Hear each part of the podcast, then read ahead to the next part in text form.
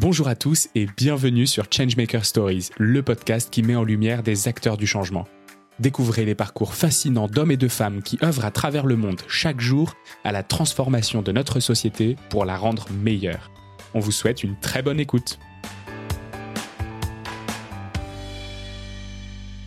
Bonjour à tous et bienvenue pour un nouvel épisode de Changemaker Stories. Aujourd'hui, on va parler d'un sujet qui devient croissant. On parle beaucoup d'entrepreneuriat, on parle beaucoup euh, de devenir libre financièrement. Donc aujourd'hui, on va parler de freelancing. Très attractif auprès des jeunes qui voient une sorte de liberté, aussi auprès des personnes plus en fin de carrière qui se transforment en coach, en consultant pour les entreprises. Voilà, on a euh, une sorte de mode de société qui se développe depuis une dizaine d'années. Et l'idée, c'est d'en discuter aujourd'hui avec Maxence Morin. Salut Maxence. Enchanté. Enchanté, on se connaît un peu. On se connaît un peu, c'est vrai. Donc, euh, tu es le fondateur de Coino, mm. une plateforme qui met en relation des entreprises avec une communauté de jeunes freelances. Euh, donc, euh, tu es la personne idéale pour parler de ce sujet-là. Est-ce que tu peux te présenter et me dire ce qui t'a amené dans ton parcours à travailler sur, euh, sur le freelancing? Complètement. Merci de m'accueillir déjà, Avec plaisir. Donc, j'ai effectivement cofondé Coino. moi, en fait, je me suis lancé en parallèle de mes études dans le freelancing. En fait, un jour, un, cabinet de conseil que j'avais essayé de démarcher dans un autre contexte m'a dit bah écoute j'aime bien ton profil si tu veux tu peux travailler pour nous un jour par semaine en parallèle de tes études donc j'étais en première année à l'époque je savais même pas ce que c'était un tableau croisé dynamique mais donc, euh, j'ai commencé ma carrière de freelancing là-dessus. Private joke Excel, là. Exactement. Tout à fait. Et puis, euh, finalement, j'ai fait un jour par semaine, deux jours par semaine, trois jours par semaine. Et pendant, euh, pendant ma vie d'étudiant, j'ai été entrepreneur. Et, et en fait, j'ai eu cette chance d'être quand même accompagné à être freelance. Et moi, j'ai vu cette mode constamment avec mes amis qui me disaient Ah, mais tu travailles à côté, tu fais pas forcément un job étudiant classique, est-ce que tu peux nous en parler un peu plus? Et en fait, maintenant, on voit que 58%, je crois, c'est ça la statistique des, des étudiants que des jeunes diplômés ou des étudiants euh, veulent devenir freelance, mais pas tous deviennent freelance pour plein de raisons qu'on pourra discuter. Donc voilà, de, ce constat-là, on a créé euh, Coino, qui est donc une communauté, une plateforme de freelance à destination des jeunes talents. Donc on les accompagne dans la réalisation de leur mission en freelance pour des clients qui peuvent être des scale-up, des grands comptes euh, et des entrepreneurs. merci pour cette présentation. C'est quoi pour le freelancing Qu'est-ce que c'est? Comment est-ce que tu le définirais aujourd'hui? Le freelancing, alors c'est une bonne question. C'est difficile à définir parce que tout le monde a une définition différente propre à soi du freelancing. Il y en a certains qui vont dire, bah moi, le freelancing, c'est pour être euh, libre financièrement, c'est pour être libre de mes projets, être flexible sur ma zone géographique. Mais euh, fondamentalement, le freelancing, ça reste une prestation de service pour répondre à une problématique d'un client sur lequel tu vas te positionner comme euh, expert et tu vas pouvoir réaliser des missions, que ce soit des missions temporaires de quelques jours ou même très long terme de plusieurs années. Est-ce qu'il y a une, aussi une sorte de définition qui se veut euh, un peu multi-client? Si tu bosses mm. pour un seul client, même si tu es externe à l'entreprise, est-ce que tu es vraiment freelance? Euh, tout à fait. Effectivement, tu, tu, tu es externe, si tu l'as bien dit, tu es externe au client. Donc, euh, tu résous une de ces problématiques, mais tu peux travailler sur plusieurs projets. Effectivement, quand tu es dans une entreprise en tant que, par exemple, un CDI, tu résous plusieurs problématiques au sein d'une entreprise, mais tu peux avoir des périodes un peu de, de, de pause puisque les projets évoluent, ta carrière évolue, etc. Le freelancing, c'est vraiment répondre à plusieurs besoins euh, qui sont bien définis du côté du, client et d'aller voir euh, un client qui peut être dans un secteur et un autre et aussi de développer des expertises euh, en particulier sur soit tes compétences, soit un secteur. Donc effectivement là-dessus, c'est multidisciplinaire. Ce que je disais en introduction, c'est qu'on entend beaucoup plus parler du, freelancing. On en parle dans un épisode qui sort bientôt avec la directrice de l'école, Caroline Roussel. Ah, génial. Les gens changent de parcours beaucoup plus souvent, beaucoup plus tôt dans leur carrière. Mm. Euh, ils s'orientent vers des projets d'entrepreneuriat, vers des projets de freelancing. Comment est-ce que ça s'inclut dans un, dans un vrai projet de société? Est-ce que c'est euh, une sorte de mode qui pourrait être passagère? Est-ce que tu as l'impression que c'est vraiment une vague de fond qui transforme vraiment la façon dont on va travailler dans le futur? Ouais, totalement. Moi, je dis souvent que euh, pour mes grands-parents, c'était de rester 15 ans dans une même entreprise. Ou plus. ou plus, ouais, pour certains, même toute leur vie. Après, on a eu nos parents qui ont changé euh, plusieurs fois de, de, société. Et finalement, on a cette nouvelle génération qui, euh, donc, soit sont indépendants, freelance, euh, soit créent leur société, ou changent même très souvent de, de société. Donc, moi, je pense que c'est un peu renverser les règles, enfin, changer les règles du jeu. Avant, on avait des entreprises qui attiraient tous les talents. Donc, finalement, tu sortais d'école, tu allais directement voir l'entreprise et mm. tu, tu toquais à la porte, tu voulais absolument y rentrer. Maintenant, on voit que c'est plus les entreprises qui vont essayer d'aller chercher les talents. Donc, il y a changement des règles. Euh, donc je pense que le freelancing, c'est aussi pour ça que ça a été créé, que ça se développe. C'est puisque finalement, maintenant, les entreprises euh, ne recherchent plus particulièrement d'autres entreprises pour créer du business, mais des plus petites entreprises, donc parfois à taille humaine, une seule personne pour répondre à leurs mm. problématiques.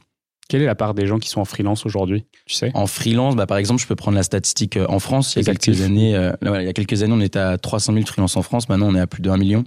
Et ça grossit, mais euh, c'est énorme. je crois que même la stat à l'échelle à l'échelle européenne, c'est c'est plus de 13 milliards d'euros de chiffre d'affaires qui sont générés via le freelancing. Donc, il y a quand même un gros marché. Ça a explosé aussi beaucoup les dernières années, puisqu'on a vu l'arrivée du Covid, évidemment, qui a, qui a qui a ça crée un certain ras-le-bol auprès des, euh, des, employés qui ont dû se lancer à son compte. Il y a eu la, la grande démission aux États-Unis, tout le monde a voulu se lancer à son compte. Et donc c'est pour ça que ça arrive de plus en plus aussi euh, en Europe. Des profils qui veulent voyager peut-être plus souvent, avoir plus de liberté euh, pour aller voir plus leur famille, trouver des zones géographiques qui sont pas forcément des villes qui sont toujours saturées aussi par le nombre de personnes qui sont dedans. Donc ça a créé des nouveaux modes de vie qui donc mm. ont fait émerger de plus en plus le freelancing, qui collait plus à ces, à ces modes. Oui, tu vois, ça c'est des c'est des événements euh, mondiaux, mais qui mm. sont arrivés à partir de il y a 5 ans, il y a 6-7 ans. Mais quand tu dis, en fait, nos grands-parents, ils passaient toute leur vie dans la même boîte, nos parents, ils passaient une dizaine d'années dans la même boîte, et euh, nous, on passe euh, maximum 3 ans, c'est ce que me disait Caroline Roussel dans l'épisode qu'on a enregistré juste avant et qui sort juste après. Structurellement, qu'est-ce qui fait aujourd'hui que les gens s'orientent vers quelque chose de plus court-termiste? Est-ce que vous avez des infos sur pourquoi est-ce que la société a envie de passer moins de temps sur un projet et de faire des projets plus personnels? Euh, ça vient, je pense, aussi de beaucoup d'entreprises de services qui euh, arrivaient dans des entreprises et proposaient des projets de un an, deux ans, et puis finalement mmh. qui fonctionnaient pas. Donc euh, c'est aussi les méthodes de, travail. Avant, on était très sur linéaire. Donc on va faire un projet, il va durer un an, et puis on vous rendra le, résultat à la fin. Maintenant, on est plus sur un, ce que j'aime bien, enfin, il y a le mot lean, donc on fait évoluer à mesure où on délivre. donc il y a ça aussi, ça permet de tester plus rapidement, avoir plus de résultats rapidement, et éviter de perdre déjà beaucoup d'argent, beaucoup de temps sur le lancement de projets qui ne euh, vont pas fonctionner. Et donc, je pense qu'il y avait un certain ras-le-bol d'entreprises ou autres qui se sont dit, on ne peut pas continuer comme ça. Donc, on va prendre aussi des experts qui vont venir challenger ceux qui n'ont jamais été challengés, que ce soit en interne euh, des dirigeants, des employés, euh, ou des cabinets qui existaient déjà de conseil, qui étaient référencés depuis de nombreuses années dans la boîte et qui conseillent toujours de la même manière, alors qu'en parallèle, le monde avait complètement changé. Et donc, je pense qu'il y a eu un ras-le-bol collectif qui s'est dit, allez, on, fait appel à des freelances, des individus qui mm. vont, eux, venir apporter un point de vue externe, qui vont venir challenger aussi euh, les process. Il y a peut-être aussi un truc où euh, on est dans une société dont le, futur est de plus en plus incertain, la géopolitique est euh, mm. probablement assez instable en ce moment. Donc il y a des entreprises qui ont peut-être plus peur de faire des pas très engageants avec des recrutements sur des années, sur du long terme, et qui ont peut-être plus de facilité à se dire bah, tiens, je peux augmenter ma, ma masse salariale de façon assez euh, soudaine et puis éventuellement euh, l'arrêter d'ici quelques mois si ça va pas. Il y a de plus en plus d'entreprises qui sont euh, impactées par des modifications géopolitiques dans des pays qui sont lointains parce que en fait tout est interconnecté. Donc il y a probablement aussi, j'imagine, ce ah oui, c'est sûr, mondialisation de la géopolitique. Quand tu l'as dit, les besoins des entreprises, parfois elles, elles veulent être de plus en plus réactives. Donc c'est-à-dire que il y a un besoin, il faut réagir. on veut se lancer dans un nouveau pays, il faut réagir. Euh, on veut lancer un nouveau projet, il y a une nouvelle tendance, euh, il y a un feu à éteindre. Enfin voilà, c'est on va aller chercher des, euh, des, personnes qui vont résoudre rapidement des problèmes. Et en fait, le, le fait de monter, par exemple, des équipes rapidement, de, tu vois, une ou deux ou quatre personnes, même 100 personnes rapidement sur une problématique, ça va être beaucoup plus efficace. Et donc, ça, le freelancing, ça résout un peu ce problème-là, où mm. tu vas, même financièrement parlant pour les entreprises, hein, tu vas pouvoir prendre des profils experts que tu n'aurais pas forcément pu avoir pour un an ou deux ans dans ta boîte sur quelques jours ou quelques mois pour résoudre une problématique que tu n'as pas le temps de faire ou tu n'es pas expert dessus. Et euh, donc, c'est de la flexibilité. Le freelance, il arrive, il est spécialisé dans ce qu'il fait, il va proposer un service, il va trouver une solution et puis on, avance. Euh, et là-dessus, euh, là-dessus c'est un, un, gain de temps pour l'entreprise, un gain d'argent et je pense que ça a sauvé beaucoup de boîtes aussi. Hmm. Alors, tu dis gain pour l'entreprise, gain financier, gain hmm. de temps. Euh, gain pour le, pour le freelance parce que euh, liberté, euh, gestion de ses horaires, éventuellement travailler en asynchrone, à distance, pour pouvoir aller voir la famille ou ce genre de choses. C'est quoi les défis du coup? Parce que tout n'est pas mm. tout blanc, j'imagine. Quels sont C'est quoi les défis de, liés à cette nouvelle façon de travailler? Les défis pour plus le côté freelance dans ce cas-là Oui, j'imagine, parce que les entreprises, à la limite, on comprend très bien ce qu'elles en tirent. Le, côté freelance, alors déjà là maintenant, il commence à avoir de plus en plus de freelance et ils sont régis aussi par le marché, c'est-à-dire que c'est toujours offre et demande. Donc, euh, il y a combien de freelances sur le marché? Est-ce qu'il y, en a trop? Donc, dans ce cas, il y a la plus grosse concurrence. Comment on se différencie, etc. Eux, leurs, enjeux dans un premier temps, c'est euh, le premier élément clé, c'est euh, comment je vais garder une stabilité aussi financière. Hmm. Parce que c'est pour ça aussi que les prix des, on va dire le, le, TGM, donc le taux journalier pour rémunérer un freelance par jour, peut paraître plus élevé, c'est parce qu'il faut aussi prévoir les périodes où il y a moins d'activité.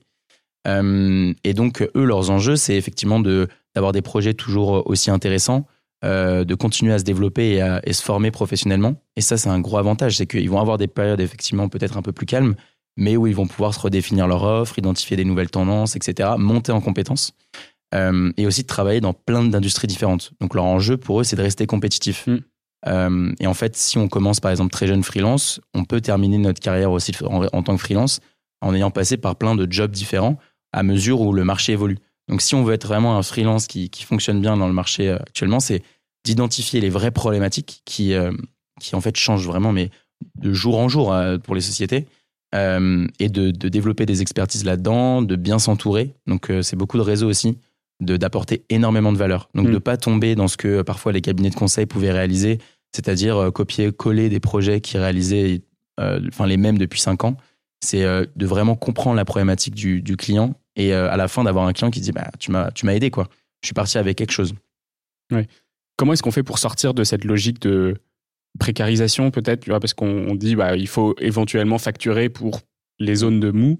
Euh, je pense qu'il y a beaucoup de freelances qui ont des difficultés à, finir les fins de mois. Il y a beaucoup de jeunes entrepreneurs qui ont envie de se lancer en freelance et qui comprennent pas forcément euh, bah, mm. les enjeux de la facturation d'un freelance, c'est-à-dire bah, que tu dois payer tes impôts, que euh, tu n'as pas forcément de mutuelle, que tu n'as pas forcément de sécurité sociale, de droit au chômage, de tous ces trucs-là qui sont quand même partie intégrante d'une d'un contrat plus long terme avec une entreprise. Comment est-ce qu'on fait pour euh, pour adresser ces, ces problèmes-là, ces, ces, défis? Oui, c'est un vrai défi. Euh, les premiers, nous, on, on Et surtout vous, en tant que plateforme pour des freelances jeunes qui sont encore peut-être pas forcément très formés sur ces sujets. Oui, donc je le disais au tout début, il y a 58% qui veulent se lancer, mais la réalité, c'est qu'il n'y en a pas, du, pas autant qui euh, se lancent en tant que freelance. Et donc, quand on collecte de l'information pour savoir bah, pourquoi, euh, la réponse, c'est souvent ah, l'administratif, trouver des missions, ça me fait peur, etc. Et puis je les comprends. Hein. Honnêtement, euh, quand tu commences à aller sur le site de l'État pour euh, déclarer ton statut auto-entrepreneur, euh, ça fait peur. Franchement, mm. on comprend rien au début. Il y a des cases de partout. Euh, ça signifie pas grand-chose pour nous. et bah, pareil pour la facturation. Comment je facture un client Jusqu'à quel niveau j'ai de la, de la TVA que je dois déclarer ou pas Quels sont Est-ce que je bénéficie de l'ACRE Donc l'ACRE, c'est l'aide à la création d'entreprise, mais qui est aussi possible pour les auto-entrepreneurs en tant que freelance. Toutes ces questions-là, justement, nous, au sein de Coino, euh, au début, moi, quand j'étais freelance et que j'avais toutes ces questions-là, honnêtement, je me suis dit, je vais pas me lancer parce que là, euh, il y a trop de choses. Euh, mais finalement, je l'ai fait, c'était long, ça m'a pris du temps. Et c'est pour ça que nous, maintenant, chez Coeno, on essaie de se dire que mm. on va aider et simplifier toutes ces parties-là. Donc, tu rejoins chez nous, nous, on te veut uniquement parce que tu es bon, tu es compétent, tu es proactif. et tout le reste, on va t'aider. Donc, pour la facturation, on va te dire comment faire. pour créer ton statut, soit on t'aide à le faire, soit on a des partenaires qui te le font aussi. Euh, donc on va te libérer ta charge mentale. Parce que le problème d'un freelance, c'est qu'il a la charge mentale de toute une entreprise. Donc c'est comme s'il devait avoir dans sa tête un mm. comptable, euh, un financier, un RH, enfin voilà. Alors que lui, ce qu'il veut, c'est juste de faire euh, ce qu'il aime, c'est-à-dire, je sais pas, il est développeur web, donc peut-être de développer des sites. donc nous, on va lui libérer cette charge mentale qui parfois lui empêche de passer à l'action.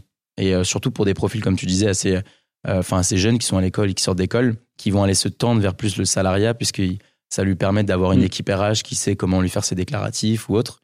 Et donc nous, on se dit qu'on peut être cet effet tampon à cette problématique de j'ai peur de me lancer pour des raisons qui sont pas forcément euh, euh, les bonnes finalement, puisqu'on peut trouver des solutions. Et le but, c'est de créer une communauté où on n'a pas toujours nous la réponse, mm, mm. mais comme on a tous mutualisé en fait nos expériences respectives, bah, on va partager de l'info, on va dire allez, on s'entraide.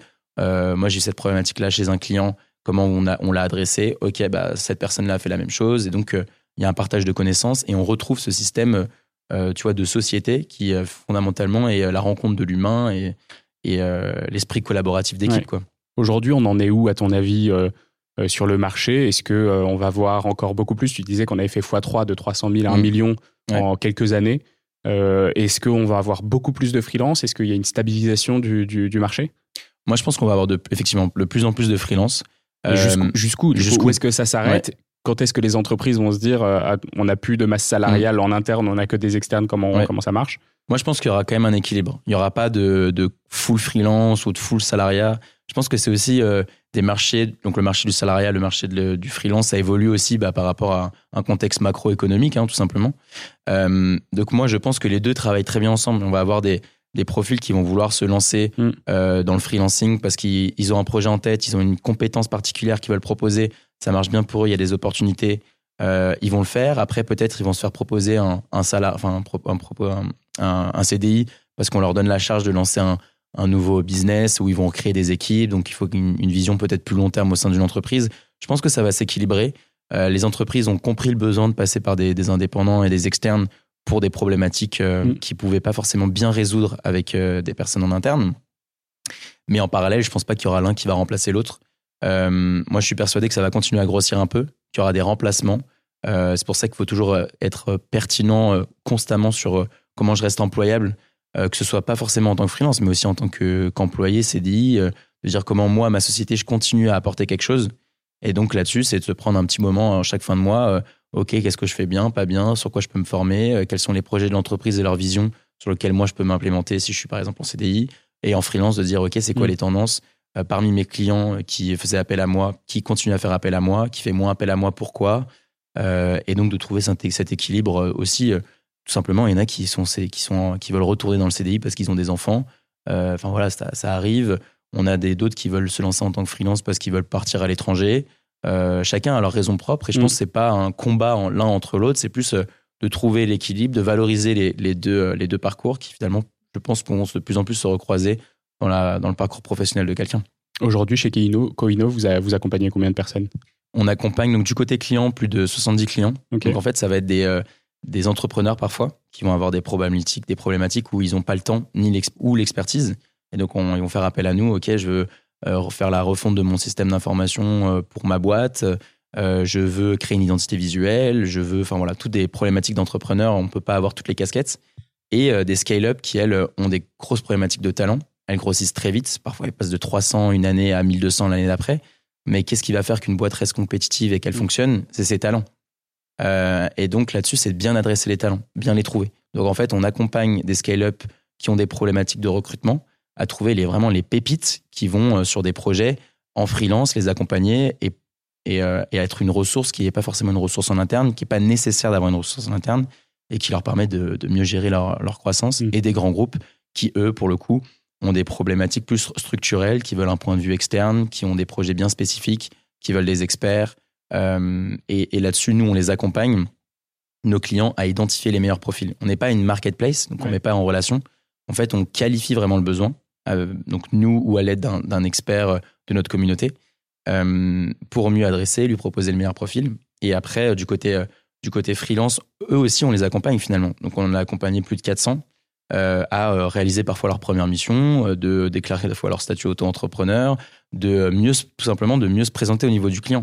Moi, j'ai énormément de feedback de nos freelances qui me disent, mais j'aurais jamais eu la mission Mm. si vous étiez pas là pour nous coacher avant, l'être là pendant les réunions pour être force de négociation sur euh, pas se faire descendre son TJM, sur euh, bien définir le, le- le rôle, parce qu'il y a plein de missions qui s'arrêtent parce que le rôle a été mal défini ou parce que la personne s'y retrouve plus en termes de temps, de rémunération ou autre. Tu me disais euh, que euh, bah, vous préposez à des, à des grands groupes de leur euh, fournir, entre guillemets, des freelances experts sur des sujets. Qu'est-ce qui fait qu'un grand groupe accepte d'avoir un freelance expert qui soit jeune? Mm. Est-ce que vous mettez des barrières fixes à- sur un âge des personnes que vous avez sur votre plateforme? Pourquoi est-ce que Mm. vous mettez là-dessus? Et comment est-ce que vous faites pour dire que la jeunesse a aussi cette expertise?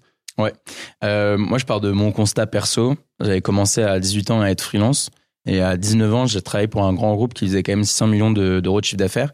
Et un jour, euh, je suis arrivé, j'étais invité euh, au COMEX. Et puis, ils me sont tous retournés, ils m'ont regardé, ils m'ont dit euh, Bon, bah, on fait quoi, Maxence? Et, et moi, j'avais le syndrome de l'imposteur. Je me suis dit Mais attends, qu'est-ce que je suis en train de faire là? Je suis au COMEX, j'ai 19 ans, je suis censé les conseiller, etc. Et puis après, je me suis dit Non, non, mais là, je suis en position d'expert. On m'a demandé mon expertise, je suis là pour la donner.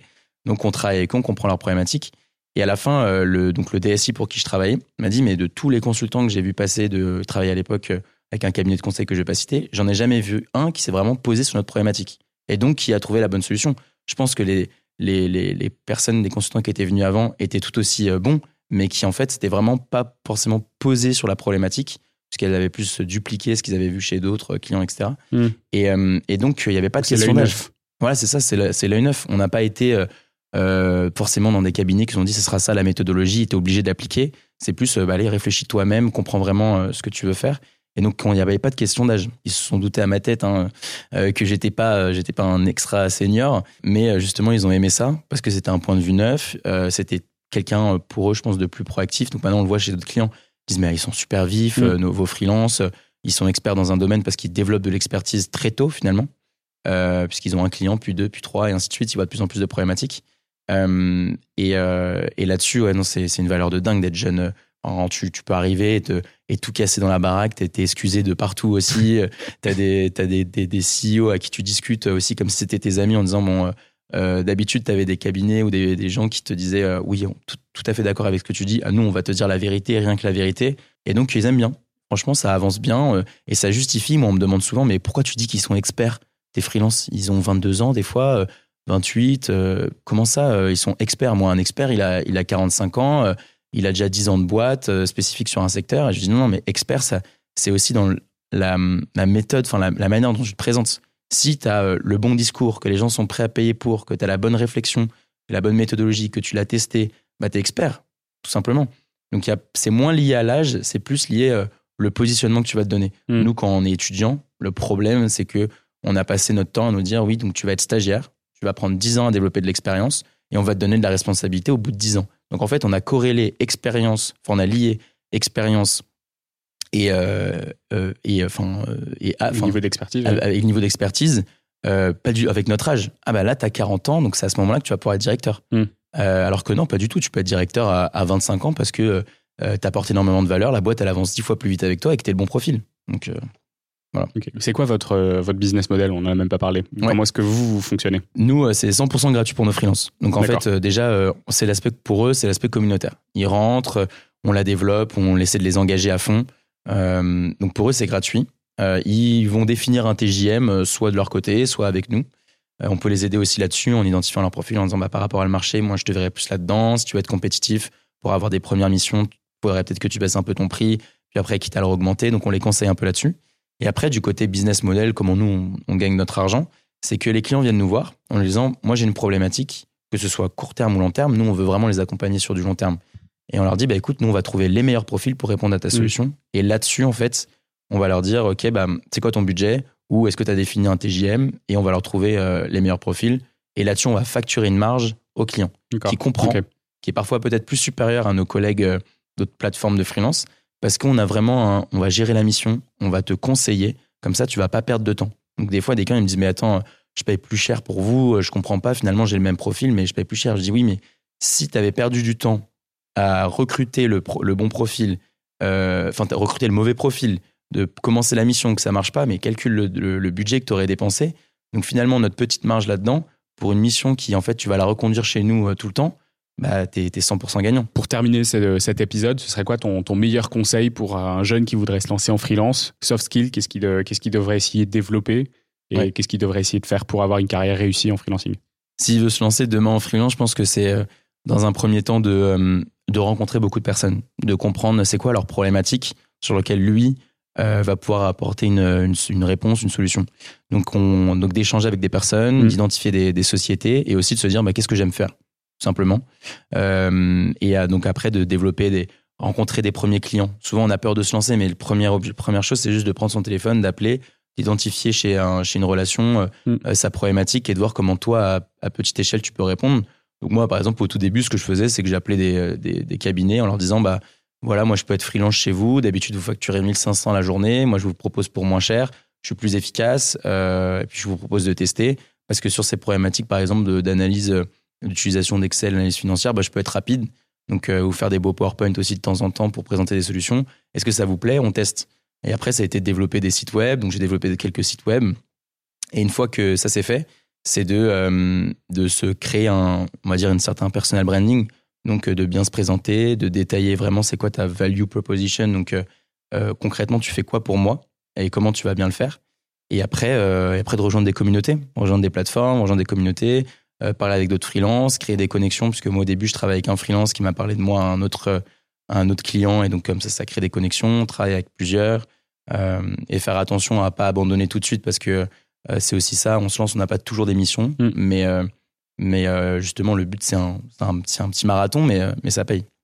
Merci beaucoup Maxence pour tous ces insights pour devenir freelance et puis sur le marché du freelancing qui apparemment du coup n'est pas prêt de s'arrêter. Voilà, merci beaucoup Xavier. Salut, ciao. Salut. Merci d'avoir écouté cet épisode jusqu'au bout. Si Changemaker Stories vous plaît, n'hésitez pas à nous soutenir en vous abonnant au podcast et en nous laissant une note 5 étoiles et un commentaire sur vos plateformes préférées, Spotify et Apple Podcast. Ah oui, et aussi, partagez ces histoires autour de vous, elles méritent d'être connues. Changemaker Stories est un podcast de l'ISEG School of Management et ISED Network, produit par Echoes Studio. À très bientôt!